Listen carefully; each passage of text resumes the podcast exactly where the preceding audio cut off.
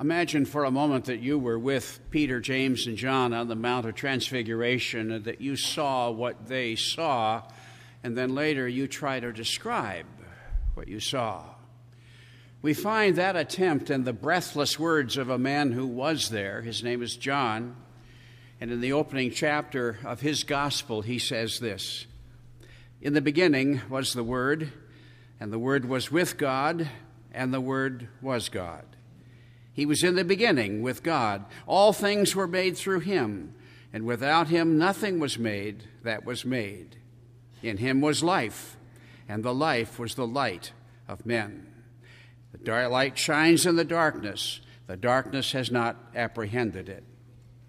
And the Word became flesh and dwelt among us, and we beheld his glory, the glory as of the only begotten of the Father, full of grace and truth. The text for my sermon is that long paragraph from Matthew that we read together just a few moments ago, and the subject is obviously the transfiguration of Christ. We read Matthew's record of it. It's also found in the ninth chapter of Luke and the ninth chapter of Mark. John makes no mention of the Transfiguration, possibly because he wrote much later than the others and it had already been adequately covered.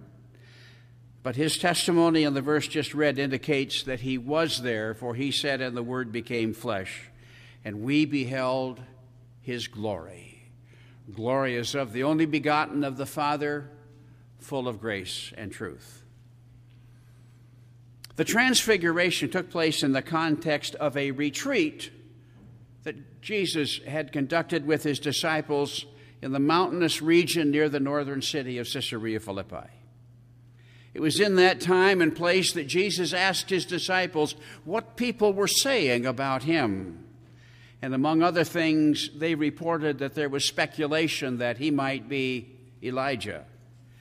And you'll recall, because you've read it often yourselves and because you've heard it repeatedly from this pulpit, that it was on that occasion that he asked his disciples, Who do you say that I am?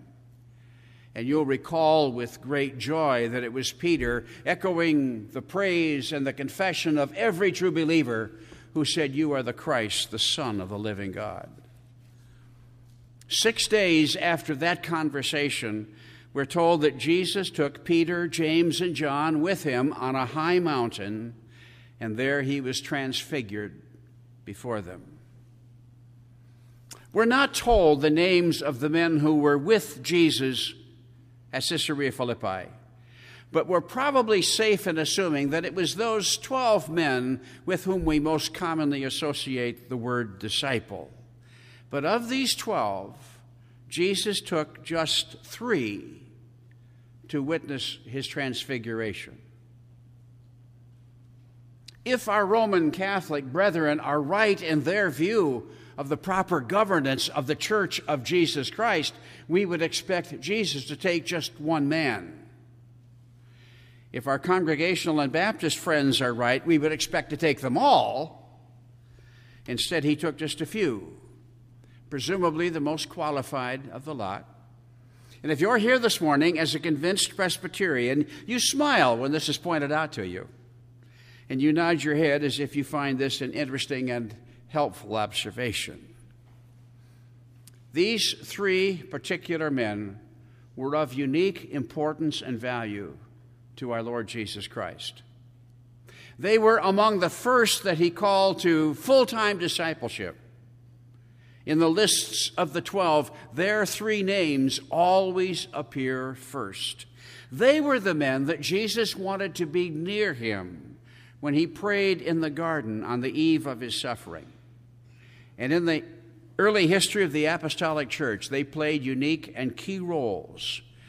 Peter called the first meeting of the church to order, and he was the first to preach the gospel both to Jews on one occasion and to Gentiles on another.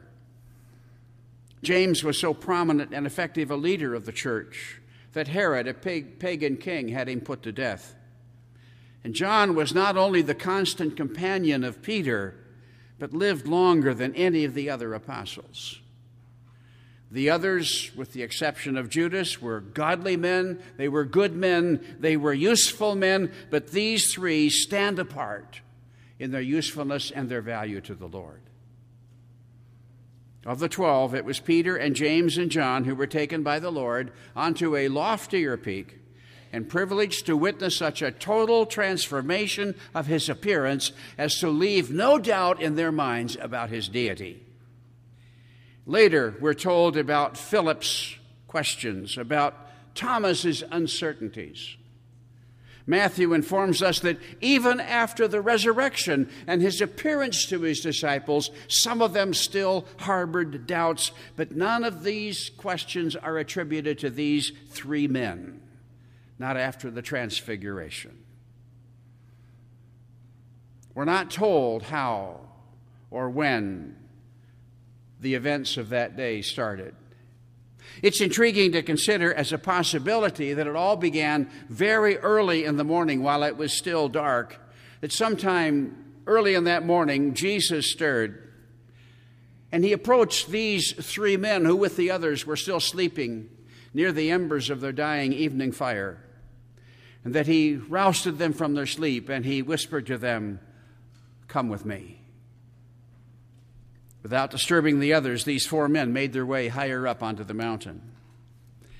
This is an interesting possibility because it would have avoided feelings of being left out on the part of the others. And the darkness would have made the change in Jesus' appearance all the more startling and impressive to these three men who were chosen to observe it. But however and whenever the summons came, there is no hesitation recorded as when he said to these same men, Follow me, and they dropped their nets and left everything to follow him, so it is now. And this, of course, is what the Lord expects from us. Not, I'll get back to you later, Lord, but when we hear his voice, to rise and to follow him without question and without hesitation. When they reached the place where all of this was to take place, Matthew, who would have heard about it from the others, says that Jesus' face shone like the sun and his clothes became as white as the light. This vision of that bright, pure light that is God made an indelible impression on John, who was there. In the first chapter of his gospel, he writes of Jesus In him was life, and the life was the light of men, and the light shines in the darkness. It is in John's history of Jesus' life that we hear Jesus say, I am the light of the world. In his first epistle, John wrote, God is light, and in him is no darkness at all.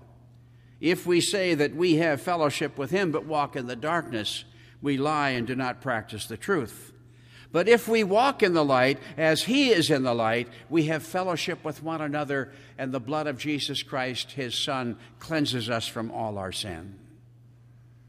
And in the fourth chapter of Revelation, when John is privileged to stand virtually at the threshold of heaven and look into the throne room of God, he sees the throne. He's aware that someone or something occupies the throne, but all he sees emanating from that throne is a bright, blinding, shimmering light.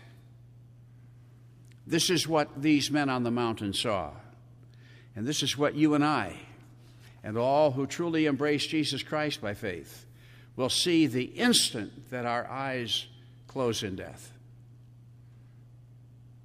The next thing we read is that Moses and Elijah appeared with them, talking with him.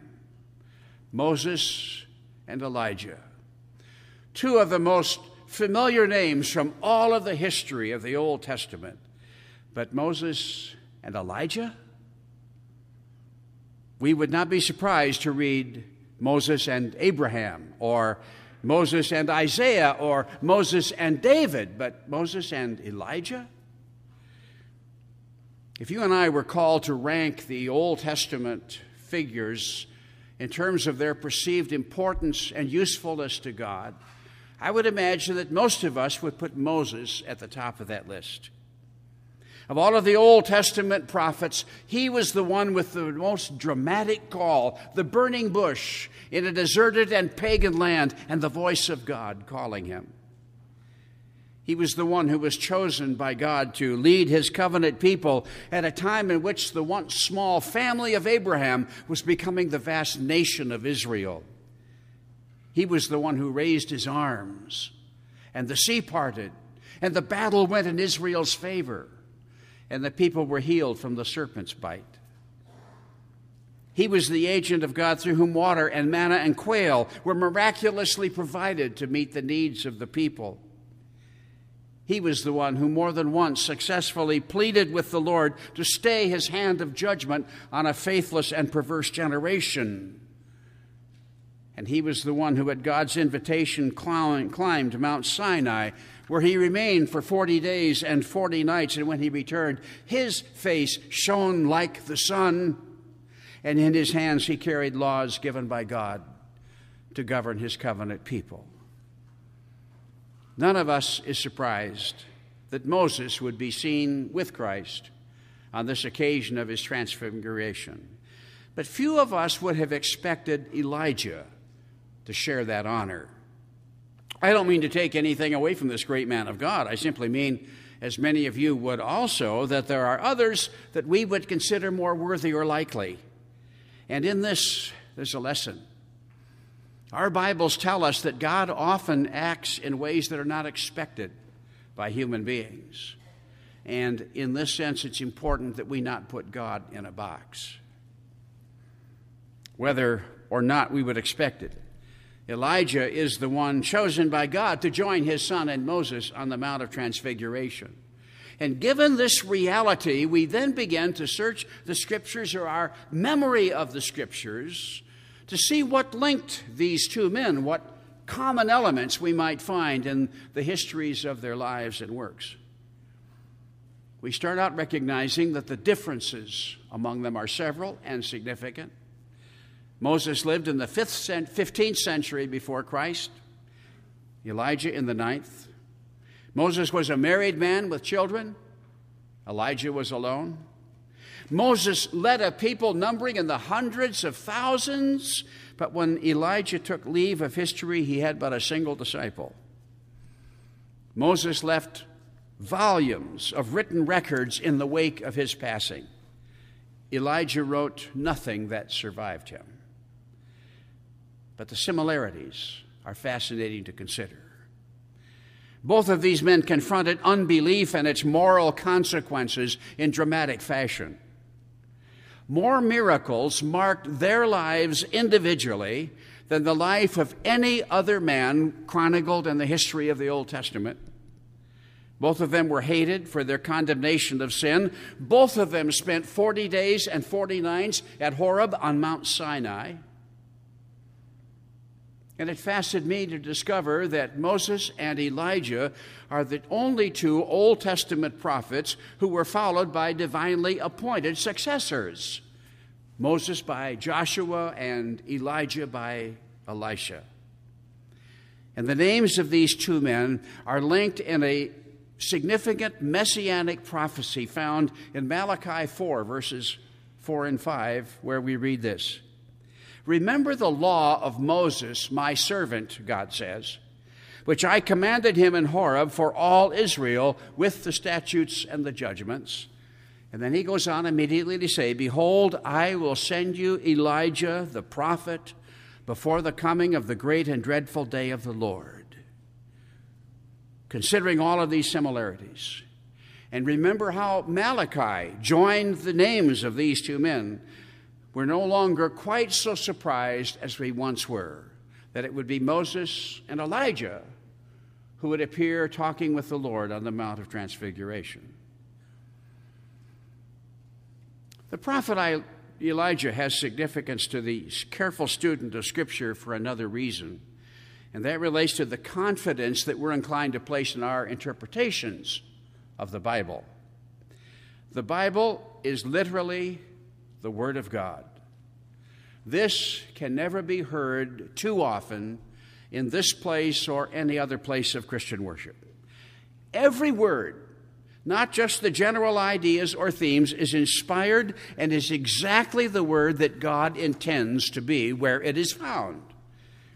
To believe anything less about the Bible is to open the door to the erosion of our faith that will lead eventually and necessarily to the destruction of the church of Jesus Christ.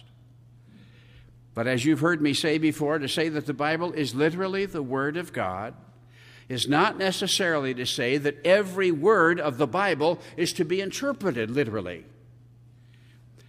Great damage has been done to our faith by those who insist that the meaning of every word in the Scriptures is an English dictionary's first definition of that word or the first thing that comes to our mind when we read it.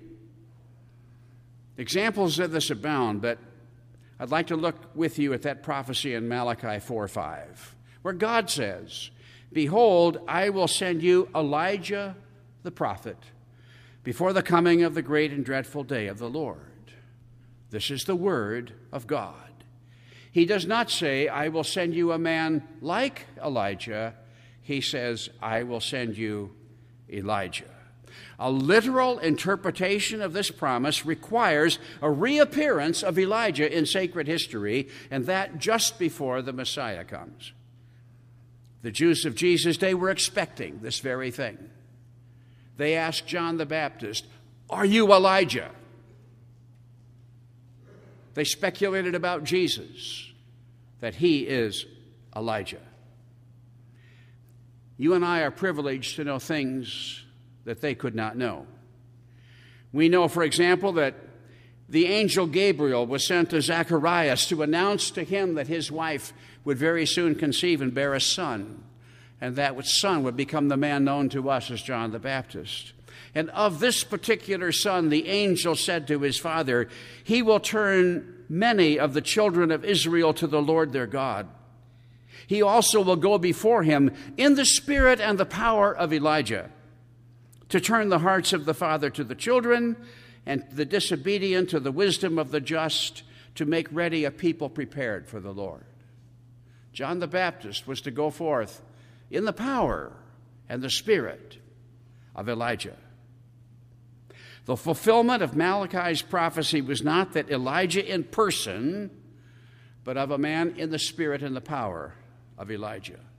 When they asked John the Baptist, Are you Elijah? John the Baptist said, No, I am not. And yet, of John, Jesus said, I say to you that Elijah has already come, and his disciples understood that he was referring to John the Baptist. The plain meaning of Malachi's words is that Elijah himself would reappear just before the Messiah began his work. But we now know that this is not the meaning of those words. I hate to say things that make the study of the Bible seem difficult. But God forbid that we should have or give the impression that understanding the Scriptures is somehow easy. I remind you that the Bible is the revealing of the character, of the nature, of the will of Almighty and Holy God, whose ways are beyond our ways, and that we see it, Paul says, through a glass darkly. May our believing that the Bible is the Word of God increase our delight in it and heighten our desire to understand it.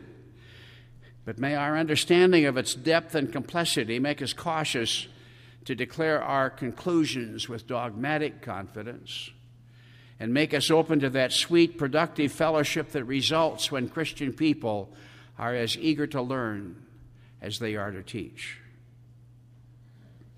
With Jesus on the Mount of Configuration, we find three kinds of people. There is Moses, the one through whom the great law of the Old Testament was given. There is Elijah, whom many believe represents all of the Old Testament prophets. And with them we find the apostles of our Lord Jesus Christ, through whom the completed gospel was taken out into the world. Here we have the law, the prophets, and the gospel. Here we have the full range of divine revelation, without any part of which our faith is diminished. As Christians, we need to be familiar with the Old Testament law. For in it we learn much of what God requires of us in almost every dimension of life. As Christians, we need to be familiar with the sweet promises and the fiery warnings of the prophets, who remind us that when God assured the obedient of great blessing and warned the disobedient of retribution, that He wasn't kidding. And of course, as Christians, we need to be familiar with the New Testament for by it we are reminded of the atoning work of Christ and of his high calling to righteousness for those who would know the benefits of his grace. Moses, Elijah, the apostles, the law, the prophets, the New Testament, all together comprise the sacred scriptures, which are the foundation of our faith, a fountain of righteousness and hope springing up to the glory of God, a lamp to our feet a light to our path. And finally, I want to call our collective attention to the reaction of Peter, James, and John to what they saw and heard on that mountain. Matthew tells us that after they had seen the Lord radically changed in appearance and witnessed his conversation with Moses and Elijah, and heard the voice of God saying, This is my beloved Son, in whom I am well pleased, that they fell on their faces and were greatly afraid. Let's be sure that we remember who these men are. If we had saints in the Presbyterian Church, their names would appear unchallenged on our official list of saints and we wouldn't hesitate for an instant to have churches named St. Peter's, St. James, St. John's. These are men whose faith and usefulness to God were exemplary, men who fulfill their lofty callings with grace and courage. John, who in our memories has about him the deserved aura of godly wisdom and holy living. James, a leader of the apostolic church and so strong a presence that a pagan king had him put to death. Peter, a man with human failings like our own, but blessed with great opportunity by the head of the church. We might shake our heads when reminded of the doubts of Thomas. We might smile disapprovingly at the naive questions of Philip. We find it incredible that some held their faith back even after seeing Jesus risen from the grave. But the faith and usefulness of these three men is beyond all question. In our private prayers, we would be well advised to pray for ourselves that we might be half as useful, a tenth as useful to Christ as these three men were. But when these godly men found themselves in the undeniable presence of the Almighty, they were terrified and they fell with their faces to the ground. What's happened to God that we no longer tremble in His presence? What's happened to God that we anticipate passing through the grave and into His presence with no more nervousness than we feel planning a vacation to a place we've never visited? What's happened to God that we can sit in His holy presence holding a piece of bread or a cup of juice in our hands and not shed a tear or feel a lump in our hearts? What's happened to God that we can live from day to day as if those days are our own to be used according to our wishes and pleasures and not for His purposes and glory? Or is it not God who has changed? Is it we? May the words of Moses come alive to us, showing us what is good and noble and true. May the words of the prophets be heard again, convincing us of the holiness and the glory of God and calling us to faithfulness and obedience. May the words of the gospel stand before us, promising mercy to cover our sins, righteousness to guide our steps, and the promise of everlasting life to steady our hearts early in the morning, every morning. May we be roused from our slumber by Christ Himself. May we hear Him say, Come with me, and go with Him to that place where the law and the prophets and the apostles wait. And may we be transfigured by His presence by His grace and by His truth. Let us pray. Our Father, we remember that you once said to this man Moses, Take off your shoes, for the ground on which you stand is holy ground. Cause us to know, our God, that the place where we gather to worship is holy, not by any dedication on our part, not by any names assigned to it, but by your presence when we come together in the name of Jesus. And oh God, we pray that you would teach our hearts to fear as you have taught our minds to rejoice in your holiness and truth. We pray in Jesus' name. Amen.